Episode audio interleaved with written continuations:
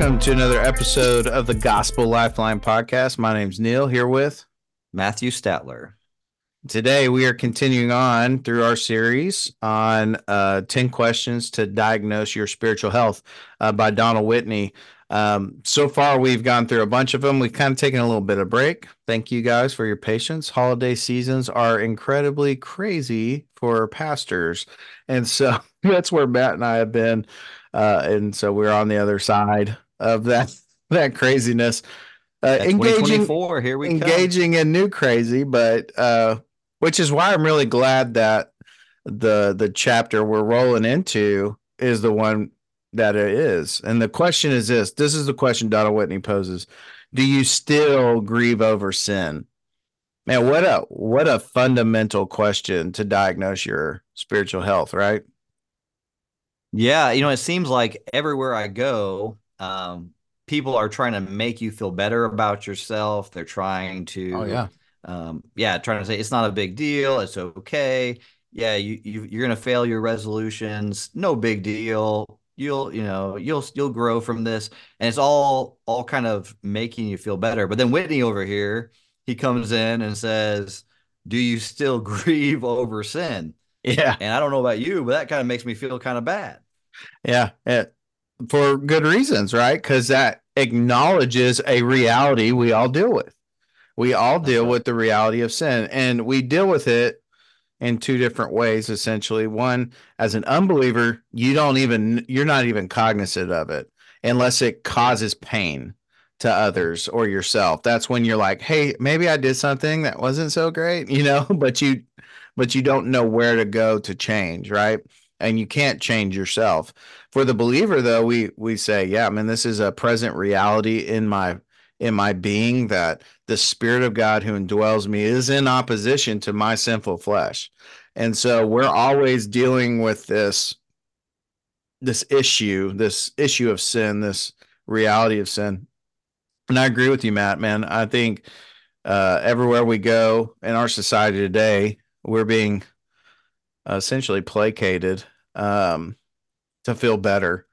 You know, don't beat yourself up. Don't do, you know, I hear it, I hear it this way. You got to have grace for yourself, you know. And I'm like, no, I need God's grace because I'm a I'm a daggum. I know what's in my heart. It's gross. You know what I mean? And I, there's only one who can change it, and that's what we'll talk about some today. And I think you know part of the problem is not to be on a a, a podium for a minute. I'm going to rant for a second, Matt. Bear with me, listeners.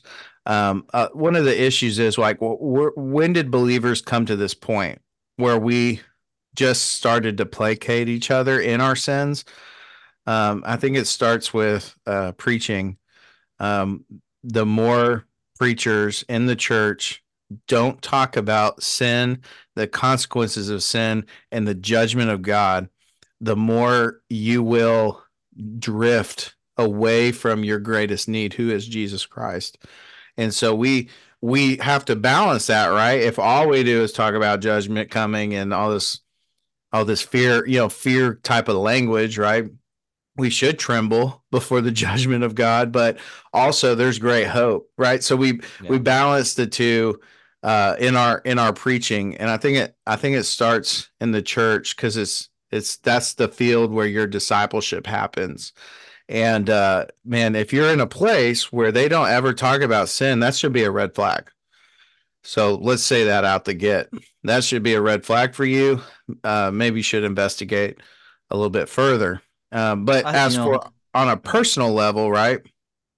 This is also something we need to address in us as well. What are you going to say, Matt? I was going to say, you know, I think in some sense, um, and this can be overplayed, and this could be a whole uh, a podcast, but a law gospel distinction. Uh, yeah. Uh, you know, do you go to a church that never preaches the law and only preaches free grace, free grace, free grace? Right. And it doesn't matter how you live, doesn't matter, you know, there's no like grace abounds to the chief of sinners. Yes and amen. But there's no law to say that you are a sinner. Uh, but at the same time, there are those churches that only preach law, law, law, law, law. You must, you must, you must, you must and then there's no there's no gospel oh but christ has yeah. be unified to christ and then you will yeah. and um I think that distinction uh, maybe has bifurcated churches or uh, split churches to different right. groups, you know, and we see that, right? Some we see some it in the scriptures. Say, yeah, of course. The yeah, the law usually comes first. Church in Corinth would be grace, you know, all grace, right? No, they're just just going forward with whatever right. feels good and feels right. And Follow then you have heart. Galatia, uh, who's who's hammering down the law and not seeing Christ at all. yeah, yeah, so, that's it. Yeah, that's it. Yeah. So, what about you, Matt? Do you still grieve over sin? Yeah, and and I think there are seasons when I grieve over sin more than others. I think it's easy to um, use painkillers, so to speak, um, by watching Netflix, yeah, distractions. Or, yeah, distractions, fig leaves to kind of cover up um, my sinfulness. It's easy to point out other sins or say, "Look what I have done." Um, I think Jesus's parable about the uh, the two who come into the temple. Yeah, the Pharisee. You know, God, thanks for not making me like that unworthy tax collector. Yeah, yeah, that tax collector. And then the tax collector is, you know, beating his chest, can't even lift up his eye and says, Woe is me, a sinner. Um, mercy.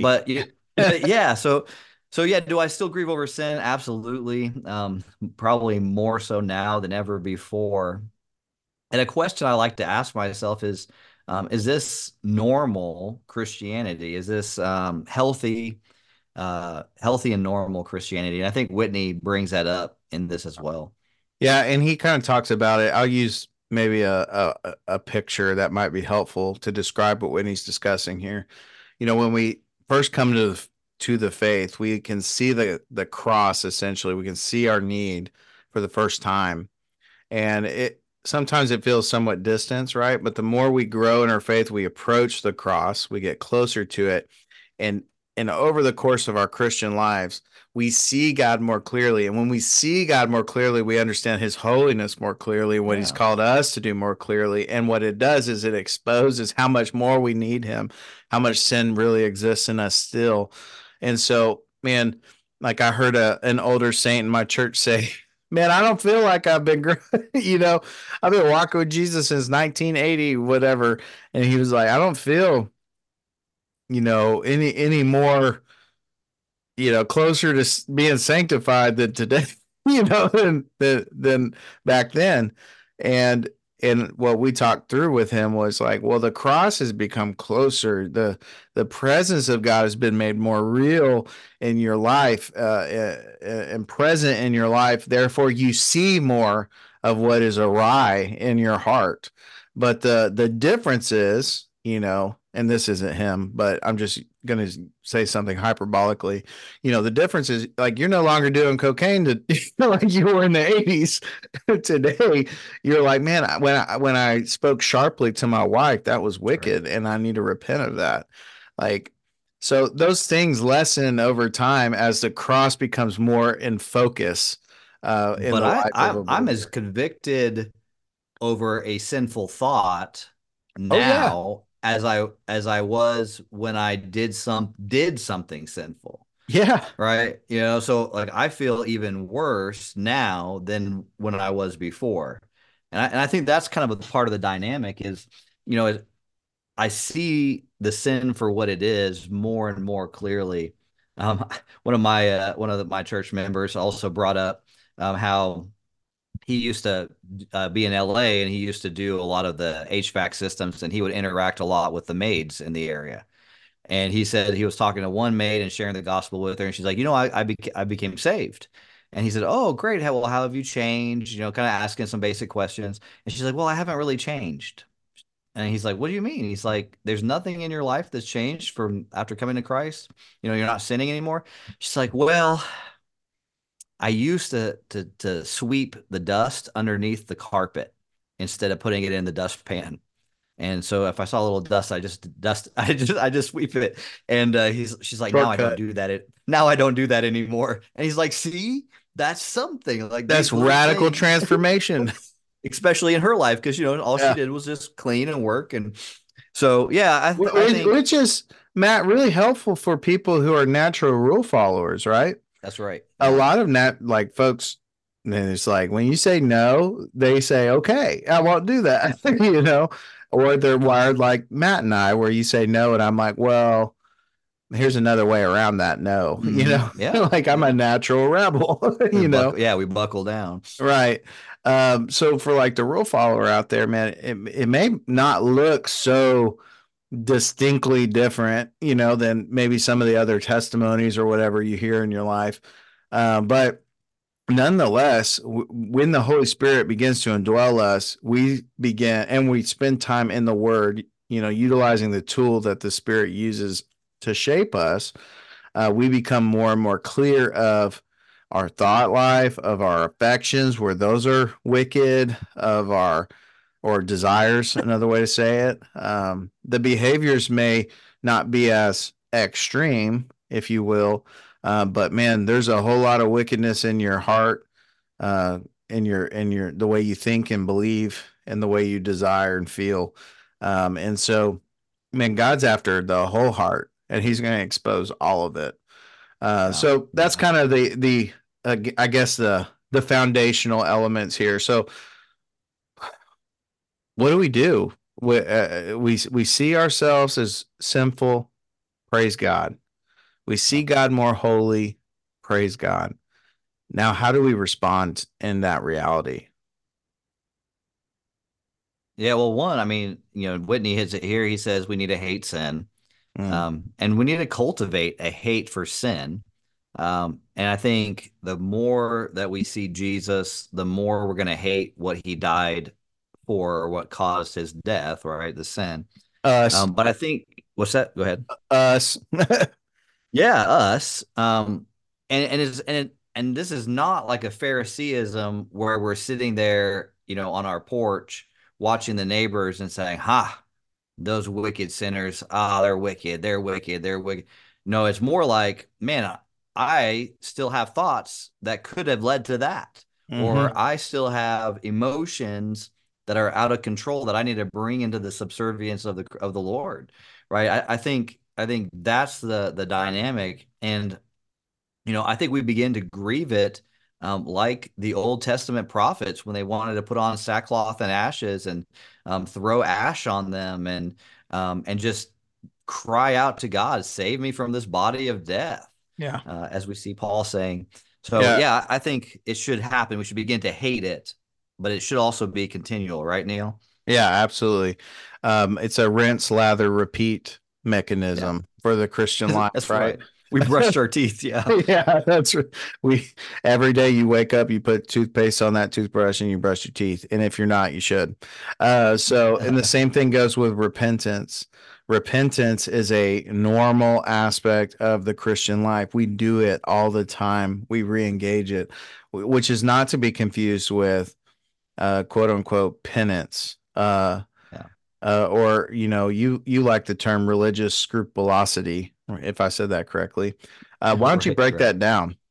Yeah, before we get into that, I want to just define terms a little bit. You know, yeah, so sure. one, um, in uh, Whitney's book, he talks about Jeremiah Burroughs. He says they think repentance or mourning for sin is but one act. That if once they have been troubled for sin, they need never be troubled anymore. Yeah. Uh, Sunday, I gave an illustration about you know, if you have a, a cup of juice and you put it on the corner of the table, you knock it off. Um, you're going to get your towels, you're going to clean it up. Um, but then when you go to fill up your juice, you don't put it right back on the edge of the table. You put it somewhere where it's not going to fall off again. And that's the put same on thing the coaster. for us. Right. Yeah. So yeah. we want to be careful to to turn to to change um, to make every effort not to fall back into that same sin. Uh, yeah. So repentance is is like walking one direction and then turning around and walking the other. It's a it's a 180. It's no longer yeah. doing the same thing. So yeah, we cry out in our sin, we ask for forgiveness, uh, but then we actually change. So repentance is a change of mind. It's a change of action. It's a change of emotion. It's a change of heart. Everything yeah. in us. And so uh, one of the issues. Oh, go ahead, Neal. Yeah, and to just add an element when you do change you're going a new direction purposefully right. right, so the new direction before well if before you're rebelling against god and choosing sin and your flesh and or an idol or whatever that was you now changed your mind changed your course and now you're going the way of christ putting on his likeness and engaging in the acts of christ and so that's, right. that's the full picture of a repentant person it's stopping the sin hating it confessing it seeking forgiveness that's the renewal of the mind and understanding what is the way of Christ and now engaging in the way of Christ.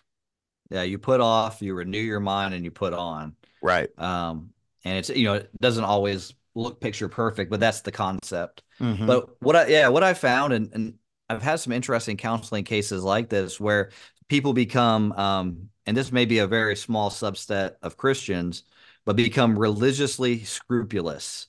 Yeah. Uh, and and what that is is when uh, about things of the faith, they become obsessively compelled uh, to want to to to do some act in order to wash off the sin. Um, you know, it could be uh, the triple check indoors. Um, it could be um, every time you open your Bible, you have to do the cross. Um, it could be um, like oh, here's a good example. My grandma um, whenever she touched cards because she thought cards were evil, she would wash her hands, right? Um, and it, if that had been a normal thing for her, every time she had an evil thought, maybe she would do something with her head, right? Um, and and people become um, almost uh, a, uh, in bondage to this because there's yeah. dopamine hits, there's uh, habits, there's things that have been formed by doing these things, and there's another element. But Neal, go ahead. Yeah, they're they're almost trying to through an action ensure that promise is true for them. That's right. And yeah, so they're trying to earn earn their right. faith. Absolutely. And and you see this not just happen between them and God in this thing that you're describing, right? But you also see it on a horizontal level, a relational level. Husbands who maybe have uh, cheated on their wives in the past will uh, do you know, do everything they can to serve them to earn their forgiveness or something like that. They'll, and this is the idea behind penance in this case, right? That I, yeah. I'm trying to engage in whatever these acts are so I can ensure that this is a reality in my life. Whether that's done like you're describing in a vertical manner between you and God or on a hor- on a horizontal relational level with those that you've sinned against. Neal, uh, that's such a great example because it's like you know, like so someone cheats on their spouse or their let's say their wife, the husband cheats on the wife. Um, he feels bad for what he's done. He feels sorry. Um, and then as part of the repentance process in his mind, he thinks he's being repentant by doing um, more things for her. And the reality is, yes, he should be, right. but it should be born out of a love for her, a care for her, uh, putting her as more important than himself, a dying to self daily, and that should manifest the works.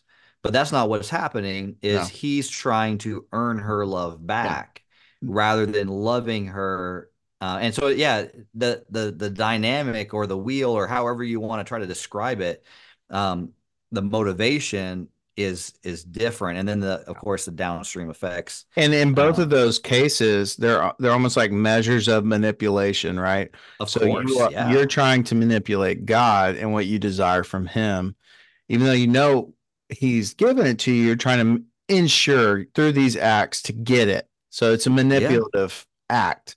And the same thing goes with the people. You're trying to do even though these are good things what we're describing, serving your wife, is a it's a biblical mandate, right? So um, we we want to do those things born out of a a renewed and redeemed heart, uh, but you've now turned you've distorted it into a manipulative act to ensure right. the reality of forgiveness or whatever else, right? Or closeness because you feel insecure about your relational dynamic, whatever that is. And so, man, that's that's how tricky the heart is, y'all. that's that's, right. that's, yeah. that's how simple our hearts are. That's how easy it is to drift into a distorted, e- distorting even good and beautiful things. Um, and so that's why this is such a good uh, chapter because it talks about like uh, really by by being cognizant of your sinful nature, you are now almost like wise to the the deception of your own heart. You become more and more wise to how how you deceive yourself, even or eh, or deceive even good things, distort even good things.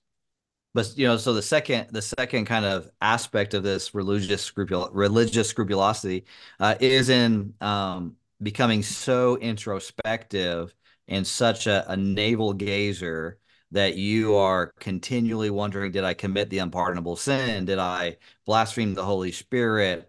Um, you know and, and, i think catholicism and all of its um, rituals and rites really feed into some of this for people because it's like if i don't confess um, then i what if i die before i get my confession or i don't get last rites? And there's just this whole dynamic of like what do i have to do? What do i have to do?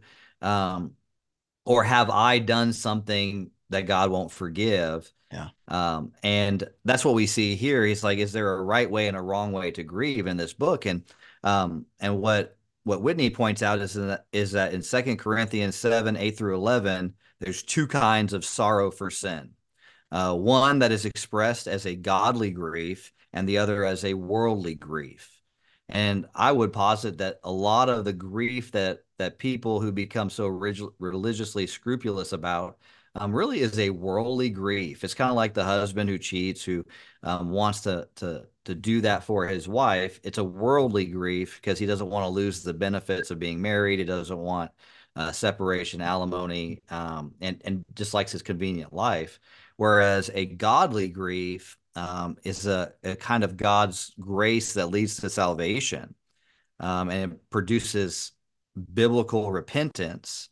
Um, you know, one quote from this that I liked was Godly grief is much more than admitting your imperfections. I've never met anyone who considered themselves perfect, but among them were comparatively few who were often brokenhearted because they knew themselves to be nonstop offenders against the law of God. Mm. And uh, Neal, you had a, a, a really good uh, grab from this as well. Yeah, it essentially godly grief is Godward grief. So yeah. you think also about the the trajectory that you you come on when you when you are undergoing sorrow from sin. Um, the trajectory for you when you recognize your sin and it's caused pain and there are sin consequences you're enduring. There's one or two responses. One, like you said, is navel gazing. It's like you become the center of the universe and all you think about is yourself in that moment. This this awful, I hate this. I want to change so that I don't have to go through this anymore, so on and so forth. Although some of those things may be true, your soul your sole focus is you. A Godward grief says that sets the trajectory of my eyes are up on what I actually need. And what I need, you know, is God's uh, forgiving grace and ultimately his transforming grace. And so it's him who reshapes us, who molds us, right? And we and we see this in the Bible in so many places. You know, I think one of the most sticky examples is in Genesis 3, right?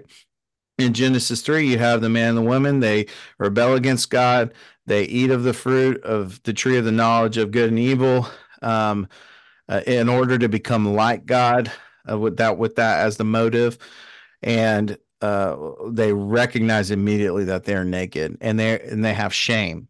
And so, what do they do? Well, they say, I have this problem of shame and nakedness. They navel gaze, literally.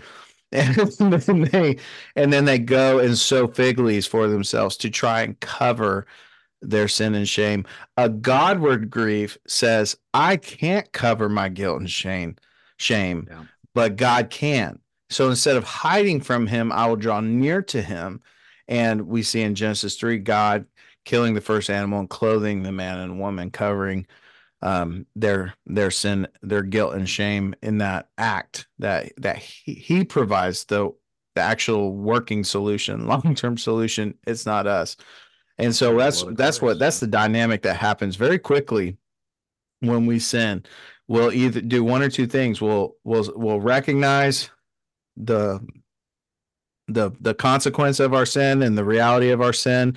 It'll we will grow sorrowful over it and and a worldly sorrow will go what solutions can i produce a godly sorrow it will say i, I can give nothing to fix this i need i need to be solely dependent upon god and i need to come to him confessing my sin asking for forgiveness asking him to transform me at that yeah. point. and uh, we recognize of course that it's all by grace through yeah. faith and um, that the, uh, this this sinful body of death that we we have our our sinfulness is um, covered by him and yeah so the more we can gaze on him uh, and be conformed to him the less that we're going to be have these easily entangling sins yeah. uh, and you know there should be a continual growth there so uh, the final question yeah in, i was going to ask that so so what do we do if you're listening you're like man i'm not too much of a griever of my sin. what, what do I do? How do I maybe you desire to get there? What are some things, some practical measures that you can take? Um, Neal, did you ever do any kind of like karate or anything like that? Oh yeah. And uh, while you're doing karate, you kind of like have sparring, but you're like you pull your punches, right? Yeah, sure. Uh, Whitney you're not trying to take someone's head off. yeah, yeah. You know, you tap each other and you, and, you know, a touch is, is equal to a hit, right? Uh, but Whitney's not doing that here. He goes in full off. He says, if you're not grieving over your sin, you need to make sure you understand the gospel of the yeah. New Testament. Uh, First and quotes, foremost. yeah, he quotes from Owen. He says, I do not understand how a man can be a true believer in whom sin is not the greatest burden, sorrow, and trouble. And so he said, if you're not sure that that this is you, He's like, first, make sure you are in Christ, that, that you understand the life, death, and resurrection, the uh, the atoning sacrifice that Christ gave, and uh, so that's the first thing, right? Well, and um, I liked how he he formed it, man. He he says, "Hey, write it out, write out what right. you believe the gospel to be." And I would add, man, take that gospel to your pastor and um man work through that this is what i currently think the gospel is am i off is this what the Bible teaches? Can you help me to make sure that I truly grasp this this work? Yeah, he says write it like a letter or an email to someone, and I would say write it like a letter to yourself. Yeah, Matt, dear Matt, the gospel of Jesus Christ, and then I would write it out because it kind of goes down to the uh, last point he makes about preach the gospel to yourself every day. You know, so if you've written a letter to yourself about what the gospel is, you can use that to remind yourself of the gospel. Yeah. Um, that's why I really like that the Orthodox Catechism. You know, what is my only hope in life and death? That I'm not my own and belong body and soul to my my Creator, right? And just reading that, remembering that. Um, anyways, the second thing he says is ask God to show you the reality of your sin. Yeah, search search me, oh God, and see if there's any wayward way within me. Yeah. And and I would argue that's probably the fastest prayer you can pray. Mm-hmm. so you ask God to reveal the sinfulness of your heart. He, man, He will. Yeah. Uh, and glory to Him for it, because that will also expose, as we've already talked about, what our need is and what the work of Christ actually is, which is in the gospel. And then the next thing he says, hey, pray slowly through Psalm 51, making it your own heart filled prayer. Why why do you think he recommends Psalm 51? Why why would you argue in affirmation of this technique?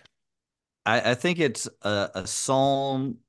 Well, it's a psalm that David wrote, and David wrote it when he became truly heavily convicted for what he had done.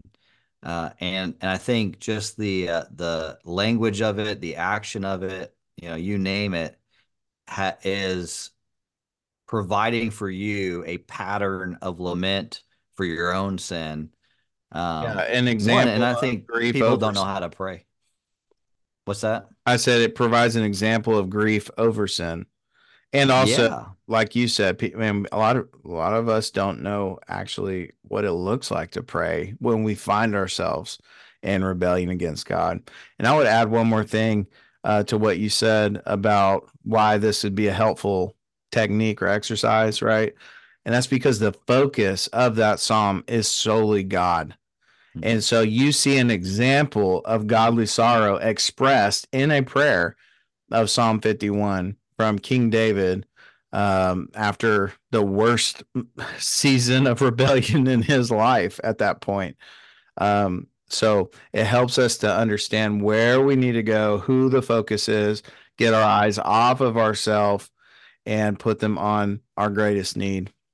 And Neal, it, it engages the emotions. You know, that's another thing about the Psalms that a lot of the the letters don't do as much, but it engages your emotions. And you know, just like you could read um, a really heartfelt story and not really feel impacted, but a well done video depiction of it can really pull you, you know, add music or whatever. Yeah. And, and I and I think, you know, there's something about the Psalms that pull in your affections. and part of the sorrowing for sin is an affection, um, recognizing intellectually what you've done, but also the affections being brought into that. And that's what God's done in music. I mean, think about it when you watch a movie every movie has a score under it, right? A musical score. You know, you re, you lit, you know, if you've ever watched, uh, we'll, we'll say Interstellar as an example, right? Uh, it's one of my favorite movies. But one of the reasons it's it's my favorite movie is because of the the score that Hans Hans Zimmer did for the movie, and it provokes emotions in the right way. The Psalms are songs, don't get it mistaken. And the Lord is you can think of it like scores like it's meant to invoke uh, emotion and and victory and hope and despair and all of these things that that need to drive our hearts towards our god yeah yeah um and and the part of that will then lead into meditating on the fact that it was your sin that nailed the holy sinless one uh, from heaven to the cross you know, are you never sorrowful for causing the death of Jesus? Uh, think of what your sin cost the most pure, loving, and gracious one who ever lived. Mm. Um, and just really begin to meditate on your particular sin. Yeah. Well, that's all we have on the question of do you grieve your sin? Do you continue to grieve your sin? Um, next time we get together, we'll be talking about are you becoming a quicker forgiver, uh, which is mm. a great place to go to after we just talk about sin. What about when people sin against us? How do we respond? Right. Uh, so looking forward to that. Um, hey, listeners, we appreciate you guys uh, tuning in. Uh, we just want to encourage you today. Uh, if you if you start asking that hard question about grief of sin, and what it exposes is quite a lot of sin. Do not despair. Um, despair your sin, but hope in Christ, and He will redeem you and restore you uh, because that's His faithful love for His children. Uh, so, guys, thanks for listening to the Gospel Lifeline. Until next time, Neal and Matt, we out.